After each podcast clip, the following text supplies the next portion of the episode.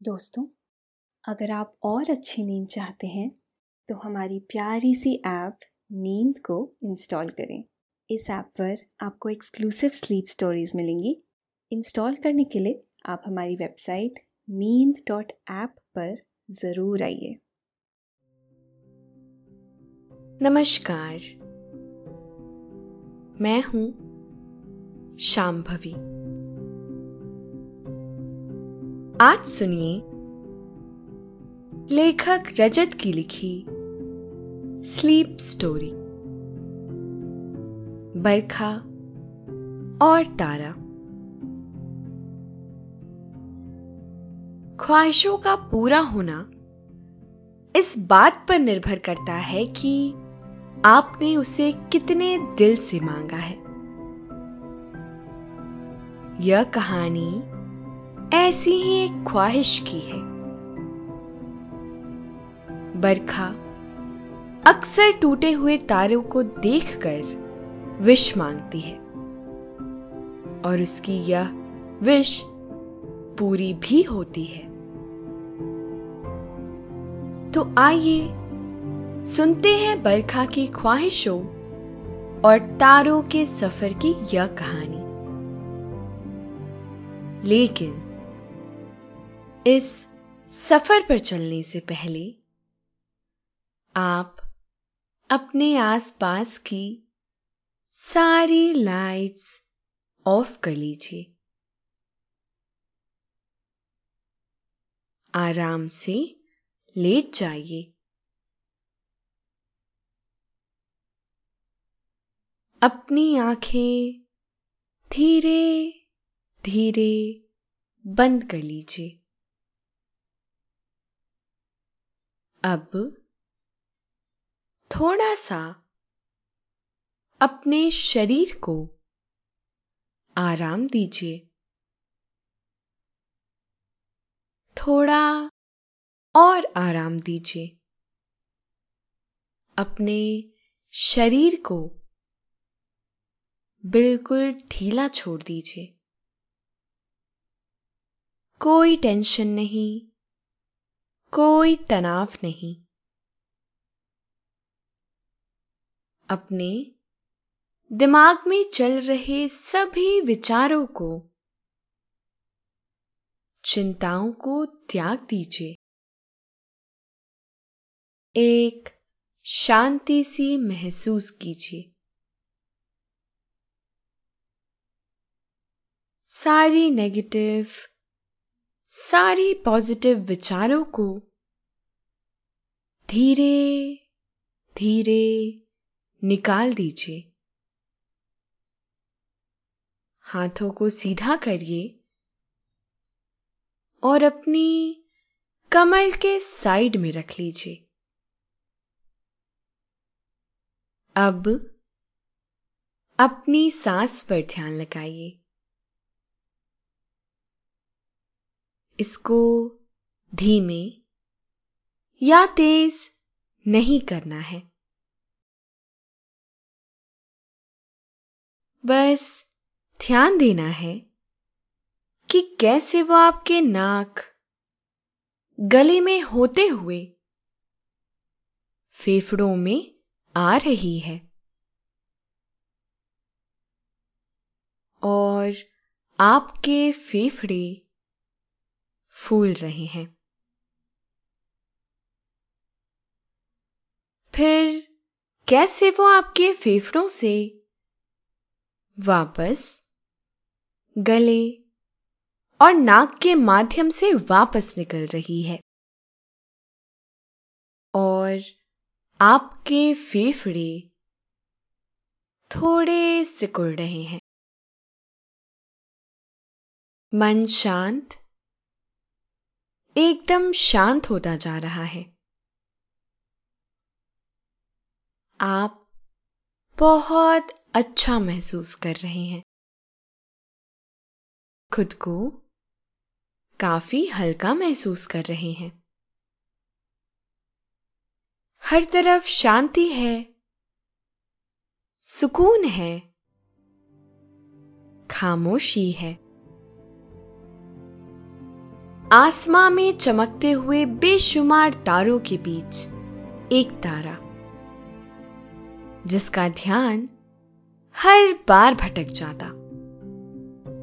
अगर उसके सामने कोई बादल आता तो। उसकी नज़र बादलों के बीच में से होती हुई, हवाओं के साथ उड़ती हुई, पेड़ों की पत्तियों के बीच में से खिड़की पर बैठी एक लड़की पर अटकी हुई थी। तारे को पता है, यह लड़की हमेशा रोज रात तारों की तरफ़ देखकर कहीं खोई रहती है। कभी उन्हें गिना करती है, कभी बातचीत तो कभी बस चुपचाप बैठी रहती है। उसने कई तारों के नाम भी रखे हुए हैं, जिन्हें वह उनके नाम से बुलाती है। कितने खास होंगे वो तारे तारे ने अपने आप से कहा। आज वह चुपचाप बैठी है। उसकी नज़र हमेशा की तरह तारों की ओर ही है। एक तारे से दूसरे तारे पर उसकी नज़र छलांगे मार रही है। कभी कुछ देर के लिए उसकी नज़रें किसी तारे पर ठहर भी जाती है, पर ज़्यादा देर नहीं। तारा अच्छी तरह जानता है कि जब कोई तारा अगर टूटता यह लड़की उछलकर फ़ौरन कोई विश मांग लेती। पर फिर उस तारे के लिए दुआ भी मांगती। तारे ने ऐसा दिलचस्प किरदार पहले कभी नहीं देखा था। यह उसकी आदत है। वह अक्सर ज़मीन की ओर देखकर लोगों पर नज़र रखता है। पर उसे हर कोई पसंद नहीं आता। और अगर आता भी तो वह ज़्यादा देर उस पर नहीं ठहरता। पर इस बार तारे ने अपनी नज़र इस लड़की पर काफ़ी दिनों से जमा रखी है। यहाँ तक कि उसने हवाओं से भी बातें की। वह जाए और उसकी कोई खबर लेकर आए। लेकिन अभी तक हवाओं ने उसका कहा नहीं माना। एकाएक उसके पास हवाओं पर सवार एक उड़ती उड़ती बड़ी दिलचस्प खबर आई। उसका नाम बरखा है। तारे को यह सुनकर अच्छा लगा। उसे इत्मीनान हुआ कि कम से कम उसे नाम तो पता चला। उसने हवाओं को शुक्रिया अदा किया। कुछ रातें इसी तरह बीती। अचानक एक रात बेशुमार तारों में से एक तारा टूटा। बरखा की नज़र उस पर पड़ी। उसने जल्दी से अपनी आँखें बंद की और विश मांग ली। पर फिर उसे गिरता हुआ देखकर उसके लिए दुआ मांगने लगी। कई सारे तारों की नज़र उस पर है। उसकी विश इतनी अनोखी थी कि सभी और उसकी चर्चा होने लगी। बहुत से सितारे चाहते थे कि उसकी यह विश पूरी हो जाए। पर यह करेगा कौन? घूमते घूमते बात तारे तक पहुँची। उसे पता नहीं था उसने क्या विश मांगी। कुछ तारों ने उससे मिलकर बताया वह किसी तारे से मिलना चाहती है। पर वहाँ तक जाएगा कौन? तारे ने कहा, मैं जाऊँगा। सारे आसमां में हलचल फैल गई। कुछ रातों तक मुखिया तारों में बहस छिड़ी रही। क्या उसे जाने देना चाहिए? फिर आखिरकार यह तय हुआ कि वह जा सकता है। इधर ज़मीन पर बरखा अपने दिन रात समेटने में लगी हुई है। वह माँ बाबा के साथ समय बिताती, पढ़ाई करती, दोस्त के साथ खेलती और रातों में आसमां के नीचे बैठ जाती। कभी खिड़की पर तो कभी छत पर। बरखा की उम्र अठारह वर्ष है। एक रात माँ बाबा के साथ खाना खाने के बाद बरखा अपने कमरे की खिड़की पर जाकर बैठ गई। उसकी नज़र सितारों पर है। पर एकाएक एक आवाज़ ने उसका ध्यान खींचा। घर के सामने वाले बगान में एक बकरी घूम रही है। उसे देखकर ऐसा लग रहा है जैसे वह किसी को ढूंढ रही हो। बरखा कुछ समय तक उसे देखती रही और समझने की कोशिश करती रही कि आखिर वह क्या चाहती है। सफ़ेद रंग की यह बकरी चांदनी को अपने रंग में मिलाए हुए चमकते हुए फूलों के इर्द गिर्द घूम रही है। कभी वह किसी पौधे के नीचे देखती तो कभी पेड़ों के ऊपर देखती। बरखा ने सोचा, क्यों ना वहाँ जाकर उसकी मदद की जाए? बरखा बगान में गई।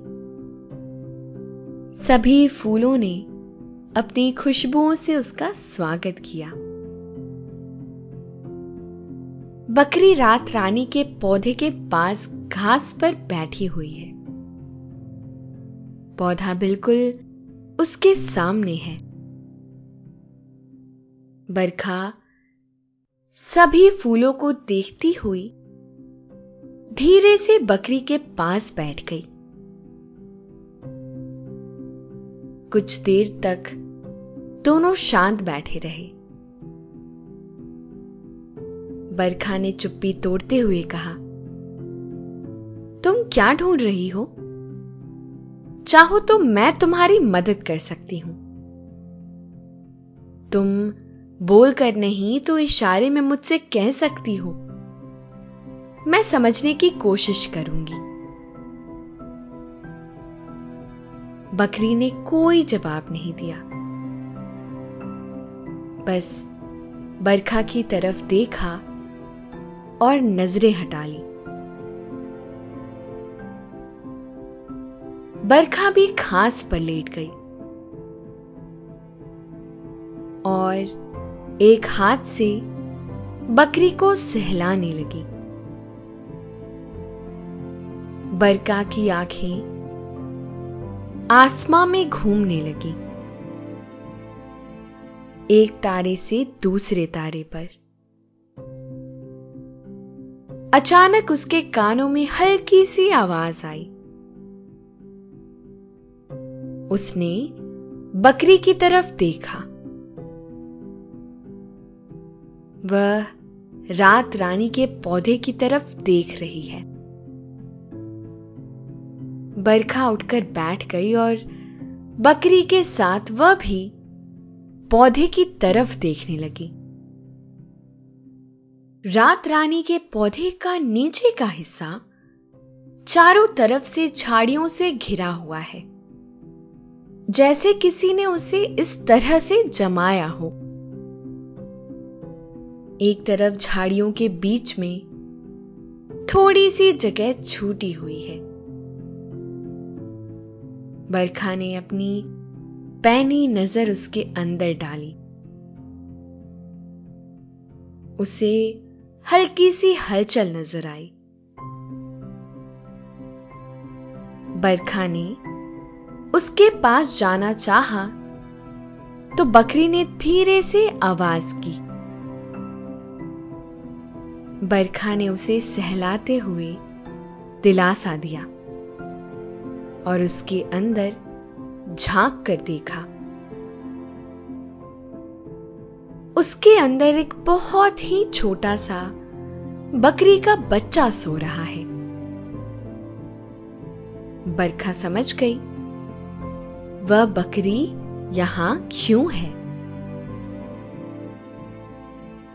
बरखा ने बकरी से कहा, यह तुम्हारा बच्चा है? बहुत प्यारा है। बकरी ने आवाज़ करते हुए उसका जवाब दिया। बकरी ने उसके आराम के लिए एक छोटा सा कमरा बनाया है। रात रानी के छाव में। बरखा ने कहा, इतना सुंदर कमरा तो मेरा भी नहीं है। दोनों बैठे बैठे उसकी तरफ़ देखते रहे। कुछ देर बाद दोनों फिर से घास पर लेट गए। आसमां में उन्हें एक तारा ज़मीन की ओर गिरता हुआ दिखा। बरखा ने कहा, देखो तारा, यह तो बहुत पास लग रहा है। बकरी धीरे से उठी और बागान के बाहर जाकर आवाज़ करने लगी।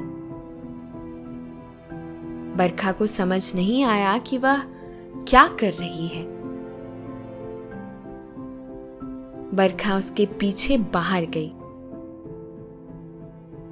बकरी ने सामने की तरफ़ इशारा कर कर आवाज़ निकाली।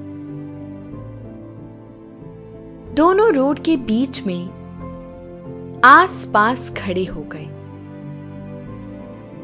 और आसमां से तारा ज़मीन की तरफ़ बढ़ रहा है। वह रोड के आखिरी छोर की तरफ़ जा रहा है, जहाँ रोड खत्म होता है और जंगल शुरू होता है। तारा रोड के आखिरी छोर पर गिरा। दोनों ने एक दूसरे की तरफ़ विस्मित होकर देखा। बरखा ने कहा, मैं वहाँ से आती हूँ। बकरी ने आवाज़ कर कर उसका जवाब दिया। बरखा ने अपनी साइकिल उठाई और उस तरफ़ चल पड़ी और बकरी वापस बगान के अंदर चली गई। बरखा कुछ देर बाद वहाँ पहुँची, जहाँ उसे तारा गिरता हुआ दिखा। पर उसे वहाँ कुछ नज़र नहीं आया।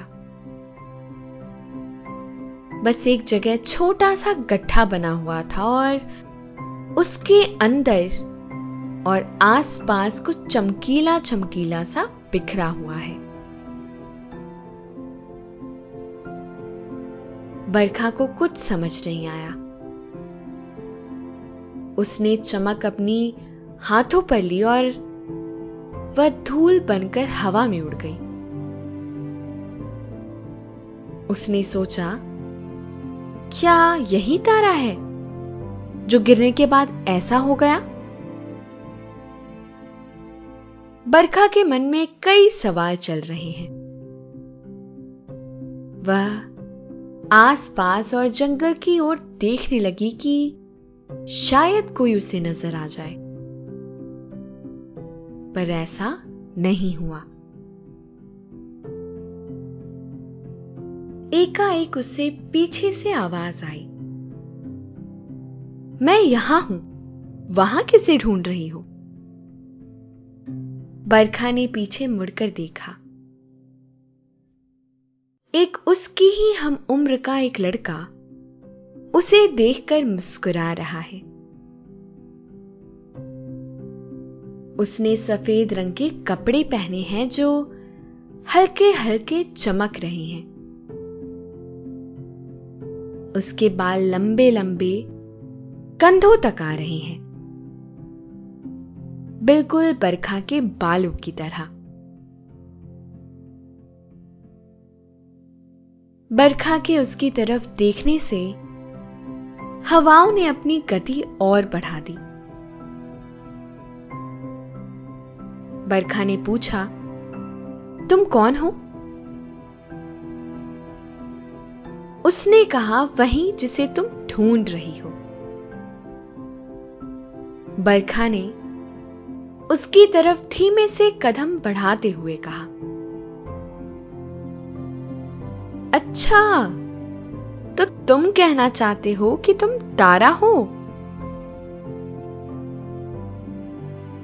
वह भी बरका की तरफ़ बढ़ता है और अपना हाथ उससे मिलाने के लिए आगे बढ़ाता है और कहता है, हाँ, वो मैं ही हूँ और मेरा नाम तारा है। बरखा उससे हाथ मिलाती है और हँसते हुए कहती है, ठीक है तो तुम्हारा नाम भी तारा है? तारा कहता है, हाँ, और क्या? तारा का नाम तारा नहीं होगा तो क्या होगा? दोनों इस बात पर हंसने लगते हैं। बरखा के मन में तो जैसे मोर नाचने लगते हैं। वह कहती है, क्या तो कमाल हो गया। मेरी ख्वाहिश पूरी हो गई। तारा कहता है, वो तो होना ही था। तुमने इतने दिल से जो मांगी थी। और तुम्हें पता है? बरखा ने पूछा, क्या? तारा धीरे से कहता है, पूरी कायनात का हाथ है इस तमन्ना को पूरा करने में। दोनों जंगल के शुरुआत में एक पेड़ के नीचे बैठकर काफ़ी देर तक बातें करते हैं। बरखा ने उसे अपने बारे में सब बताया और तारा ने भी उसे अपने बारे में और दूसरे सभी तारों के बारे में बताया। उसने कहा, तुम जो उन तारों से बात करती हो, वो सब सुनते हैं। और तुम्हें अपना प्यारा दोस्त भी मानते हैं। यह सुनकर बरखा पूरी तरह से आनंद से भर गई। वह विस्मित होकर तारा की सब बातें सुनती रही। बात करते करते तारा को कुछ सुनाई दिया। एक क्षण रुको, यह कौन बोल रहा है? बरखा ने पूछा, कौन क्या बोल रहा है? तारा ने कहा, कोई तुम्हारा नाम पुकार रहा है। बरखा बरखा। बरखा ने कुछ क्षण सोचा, फिर कहा, मेरा नाम? ओ, मेरी माँ मेरी माँ होगी। समय कितना हुआ है? मुझे घर जाना होगा। तारा कहता है, ठीक है, मैं छोड़ देता हूँ। बरखा कहती है और फिर तुम चले जाओगे? तारा ने कहा, नहीं, मैं तो यही हूँ। वो भी जब तक तुम चाहो। बरखा ने कहा, सच? तारा ने कहा, सच। हम कल फिर मिलेंगे। बरखा उठकर कहती है, ठीक है फिर, चलो। तारा कहता है, ऐसे नहीं। मेरे तरीके से जाएँगे? बरखा कहती है, तुम्हारे तरीके से मतलब? तारा ने कहा मतलब पलक झपकते ही यहाँ से वहाँ। बरखा ने कहा, ठीक है, पर कैसे? तारा कहता है, तुम बस अपनी आँखें बंद चालू करना। बरखा तारा को आश्चर्य से देखती है। वह अपनी आँखें बंद करती है, फिर चालू करती है। वह देखती है, वह उसके घर के सामने खड़े हैं। वह खुशी से चीख पड़ती है। तारा उसे देखकर और भी खुश होता है। बरखा कहती है, एक क्षण रुको, मेरी साइकिल तो वही रह गई। तारा कहता है, इतनी सी बात, अभी लो, अपनी पलके झपकाओ। बरखा फिर से अपनी पलके झपकाती है और वह देखती है, तारा उसके सामने साइकिल लिए खड़ा, हंस रहा है। बरखा उससे विदा लेती है और कल आने का वादा भी करवाती है। बरखा घर के अंदर चली जाती है और तारा तेज गति में जंगल के अंदर चला जाता है। दूसरे दिन चाँद आसमां पर आते ही तारा भी बरखा के घर के सामने आ जाता है। बरखा माँ बाबा को इस बारे में बताती है और वह दोनों भी तारा से मिलकर बहुत खुश होते हैं। तारा बरखा को अपने अंदाज में वापस जंगल के पास ले जाता है। दोनों काफ़ी देर तक बातें करते रहते हैं। तारा उसे बताता है, कल रात वह पूरे जंगल में घूमा। बरखा उसे कहती है, काश मैं भी वहाँ जा पाती जहाँ से तुम आए हो। तारा कहता है, ठीक है, हम वहाँ भी जा सकते हैं। पर उससे पहले तुम्हें और कहीं जाना चाहिए। बरखा पूछती है, कहा? तारा मुस्कुरा कर कहता है, उसके लिए तुम्हें पल के झपकानी होगी। बरखा हंसने लगती है और अपनी पल के झपकाती है। अब वह देखती है वह एक बादल के ऊपर बैठे हैं और वह आसमां में इधर उधर घूम रहा है। बरखा खुशी से ज़ोर से चीखती है और कहती है, मुझे चमत्कार पसंद है। बादल उन्हें पूरे आसमां की सैर कराता है। बरखा, हवा, चांदनी, खुशबू, हर चीज़ को नई तरह से महसूस करती है। देर होने पर वह बरखा को वापस उसके घर छोड़ देता है। पलक झपकते ही। अगली रात को बरखा और तारा घर के सामने वाली बेंच पर बैठे रहते हैं। बरखा कहती है, आज हम कहाँ जाएँगे? यह कहकर वह अपनी पल के छपकाती है और अपने आप को तारों के बीच में पाती है। खुशी से बरखा की आँखें नम हो जाती हैं। तारा उसे सभी से मिलवाता है। उसके सभी प्यारे दोस्तों से।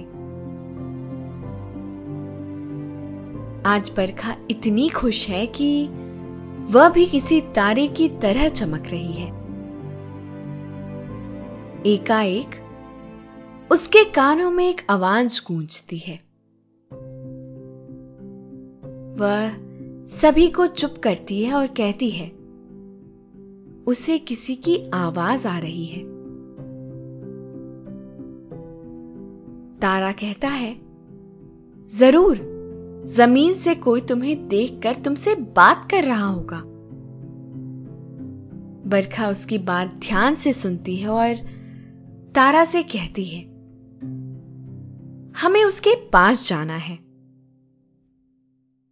पूरी रात तारों के बीच में रहकर बरखा वापस अपने घर आ जाती है। और तारा रोज की तरह जंगल में कहीं चला जाता है। अगली रात को बरखा और तारा उससे मिलने जाते हैं, जो उससे बातें कर रहा था। यह एक बच्चा है जो अपनी माँ के जन्मदिन के लिए एक तोहफा लेना चाहता है। और उसे पता नहीं वह क्या करे। बरखा और तारा उससे मिलते हैं और उसकी मदद करते हैं। वह उसकी माँ का जन्मदिन आसमान में मनाते हैं। पूरा आसमान इस जश्न में शामिल होता है। कई रातें बीतती रहती हैं, बरखा और तारा नए नए एडवेंचर पर जाते रहते हैं। एक रात वह दोनों घर के सामने वाली बेंच पर बैठे रहते हैं और उन्हें पीछे से कोई आवाज़ आती है। तारा पूछता है, यह क्या है? बरखा बगान की तरफ़ देखकर कहती है, यह बकरी का बच्चा है। कुछ रात पहले ही इसका जन्म हुआ है। दोनों उसे बाहर से खेलते हुए देखते हैं। फिर उठकर बगान में जाते हैं और उसके साथ खेलने लगते हैं। रात रानी के पौधे के पास बैठी उसकी माँ बकरी उन्हें देखकर खुश होती है। कुछ देर बाद तीनों घास पर लेट जाते हैं और आसमां की तरफ़ देखने लगते हैं। एक तारा टूटता है तो बरखा और तारा दोनों उसके लिए दुआ करते हैं और पास में देखते हैं कि बकरी का बच्चा कोई विष मांग रहा है। बरखा और तारा एक दूसरे की तरफ़ जिज्ञासा और उत्सुकता से देखते हैं। बकरी का बच्चा अपनी आँखें खोलता है और दौड़कर अपनी माँ के पास जाता है और ज़ोर ज़ोर से आवाज़ करता है। जैसे कह रहा हो, मामा, मैंने आज विश मांगी। अपनी विश ज़रूर पूरी होगी। यह देख बरखा तारा से कहती है, हमें इसकी विश ज़रूर पूरी करनी चाहिए। तारा कहता है, बिल्कुल, चलो पता करते हैं उसने क्या मांगा। अब आपको भी नींद आ रही है। आसमां में तारे टिमटिमा रहे हैं। इस शांत वातावरण में आप स्वयं को काफ़ी शांत महसूस कर रहे हैं। आप गहरी नींद में जा रहे हैं। धीरे धीरे आप गहरी नींद में जा रहे हैं। जा रहे हैं। शुभ रात्रि।